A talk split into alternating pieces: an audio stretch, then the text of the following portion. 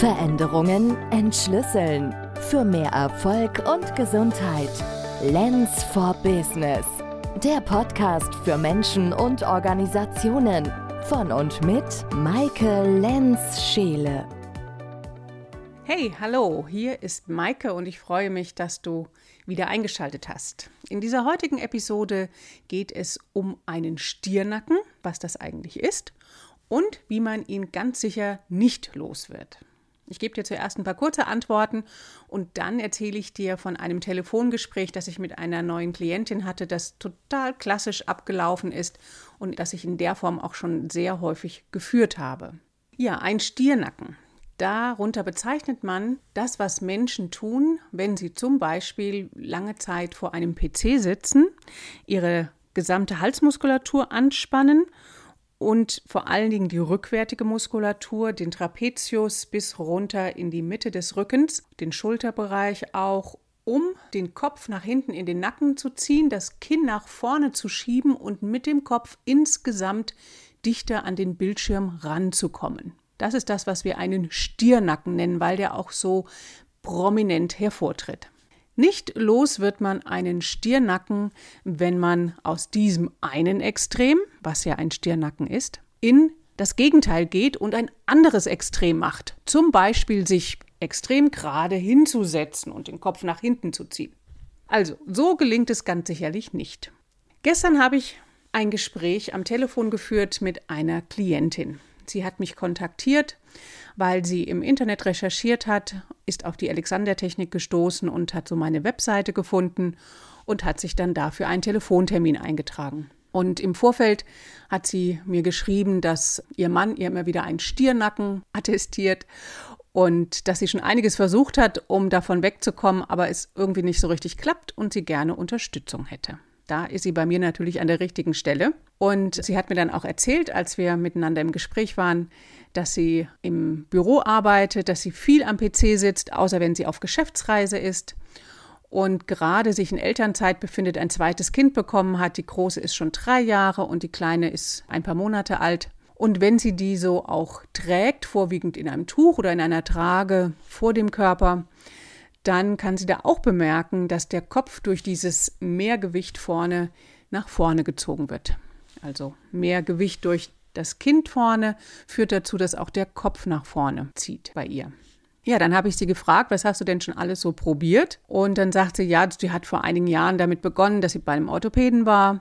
Und sie hat erstmal abklären lassen, ob alles in Ordnung ist. Und das konnte er ihr auch zurückmelden. Also sie hat keine Schäden in dem Sinne. Und sie hat dann eben einiges ausprobiert, was da so klassisch angeboten wird mit einer Stoßwellentherapie, mit Physiotherapie. Und als ich sie dann gefragt habe, wie erfolgreich das so war, sagte sie, naja, es hat kurzfristig immer mal ein bisschen was gelindert, aber eigentlich verändert hat sich dadurch nichts. Dann habe ich sie auch noch gefragt, was sie so weiterhin probiert hat. Und sie sagt, sie macht halt Yoga und Pilates und das hilft ihr auch, wenn die Schmerzen sehr stark sind, dass sie dann da Erleichterung findet. Meine nächste Frage war, was sie denn normalerweise tut, wenn sie bemerkt, dass sie einen Stirnacken macht. Und das war eine ziemlich klassische Antwort, die dann kam. Und wenn du jemanden kennst, der einen Stirnacken macht und es schon beobachtet hast oder auch vielleicht selber das schon mal annähernd erlebt hast, dann kennst du das vielleicht auch. Also dieses, man bemerkt, man hängt da so drinne in diesem nach vorne gezogenen Kopf oder geschobenen und es tut auch schon weh. Und dann sagt sie, ja, wenn sie es bemerkt, dann geht sie da raus und geht in die Grundhaltung, die sie vom Yoga her kennt. Und jeder, der auch Yoga kennt und das macht, der weiß, dass dafür eine muskuläre Anstrengung notwendig ist, um in dieser Grundhaltung des Yogas zu sein. Und dann habe ich sie gefragt, ja, was passiert denn dann, wenn du das machst, also aus dieser Stirnackenhaltung in die Grundhaltung aus dem Yoga dich hinein bewegst. Naja, nach einer kurzen Zeit bin ich halt wieder im Stirnacken. Ja, und genau das ist es. Das ist dieser ganz bekannte Jojo-Effekt. Und das ist ein typisches Phänomen, was mir die meisten Klienten, die, die neu zu mir kommen, erzählen, dass sie eben das eine Extrem bemerken und dann machen sie das Gegenteil. Und so sind wir konditioniert in unserer Gesellschaft auch. Ganz viele Probleme, die wir bemerken, versuchen wir dadurch, dass wir das Gegenteil davon machen, zu lösen. Und das Gegenteil ist nie die Lösung. Es sorgt ganz sicherlich für eine kurzfristige Entlastung und Erleichterung. Auf jeden Fall. Aber nach kurzer Zeit bin ich eben wieder in meinem alten Muster drinne, in diesem Körperhalte, Festhaltemuster drinne. Und dann muss ich das immer wieder machen. Und das frustriert mit der Zeit. Und gut, dass die Klientin, die mich da anrief, also meine zukünftige Klientin, dass sie irgendwann gemerkt hat, das bringt sie nicht wirklich dahin, nämlich zu, wo sie hin möchte, nämlich zu einer dauerhaften Veränderung. Und deshalb hat sie eben im Internet recherchiert und jetzt ist sie auf was Neues gestoßen. Und da, das kann ich jetzt schon mal vorwegnehmen und spoilern. Sie war ziemlich begeistert von dem anderen Ansatz, den ich ihr angeboten habe. Wir haben jetzt zwei Termine ausgemacht, die in Präsenz stattfinden werden.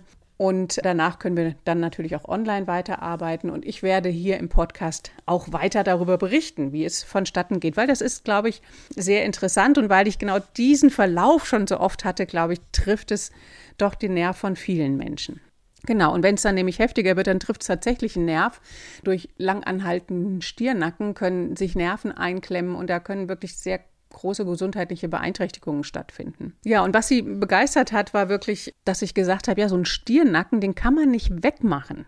Im Sinne von machen, tun, mit Muskelanspannung aus einem Haltemuster raus in ein anderes rein, so wie sie es ja auch schon versucht hatte, sondern das, was man tut, um so einen Stirnacken zu kreieren, das darf man loslassen.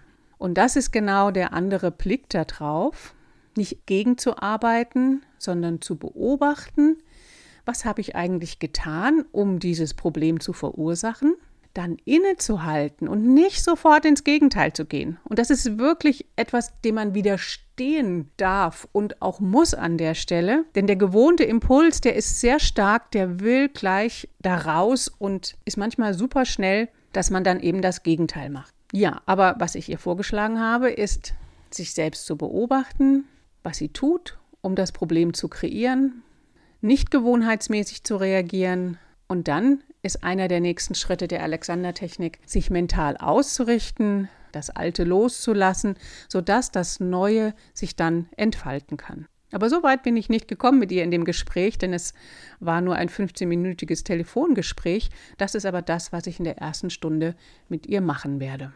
Und nachdem ich diese physischen Dinge aufgezählt hatte und wie man es eben anders angehen kann, habe ich aber auch noch darauf hingewiesen, dass es ja auch psychische Themen geben kann und dass es gilt, diese anzuschauen und dass das nach vorne Schieben des Kopfes ja vielleicht auch da Ursachen haben kann.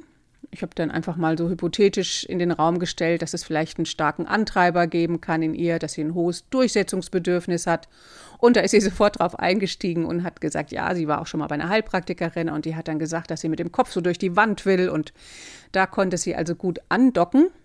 Und dann habe ich ihr vorgeschlagen, dass wir da schauen können, wie dieses hohe Maß an Energie, was ja erstmal einfach positiv ist, diese Kraft, die sie da auch hat, dass man da schauen kann, wie die anders zum Ausdruck kommen kann. Also wir haben zwei Termine vereinbart und wir werden sehen, wie das dort gelingen kann und du wirst hier in einer der weiteren Podcast-Folgen dann davon hören. Ich freue mich auf jeden Fall schon auf die Zusammenarbeit mit der neuen Klientin, denn sie hat eine Sache auf jeden Fall schon sehr richtig und gut gemacht. Sie hat sich nicht zufrieden gegeben damit, dass es nur kurzfristige Linderung gab. Und sie ist auf der Suche nach einer nachhaltigen Veränderung. Und deshalb glaube ich, werden wir sehr gut zusammenarbeiten können. Und in diesem Sinne lade ich dich auch ein, dich nicht zufrieden zu geben mit kurzfristiger Linderung und Erleichterung, sondern zu schauen nach nachhaltiger Veränderung, sodass du mehr Gesundheit und Erfolg gewinnst. Veränderungen entschlüsseln. Für mehr Erfolg und Gesundheit. Lens for Business. Der Podcast für Menschen und Organisationen. Von und mit Maike Lenz-Scheele.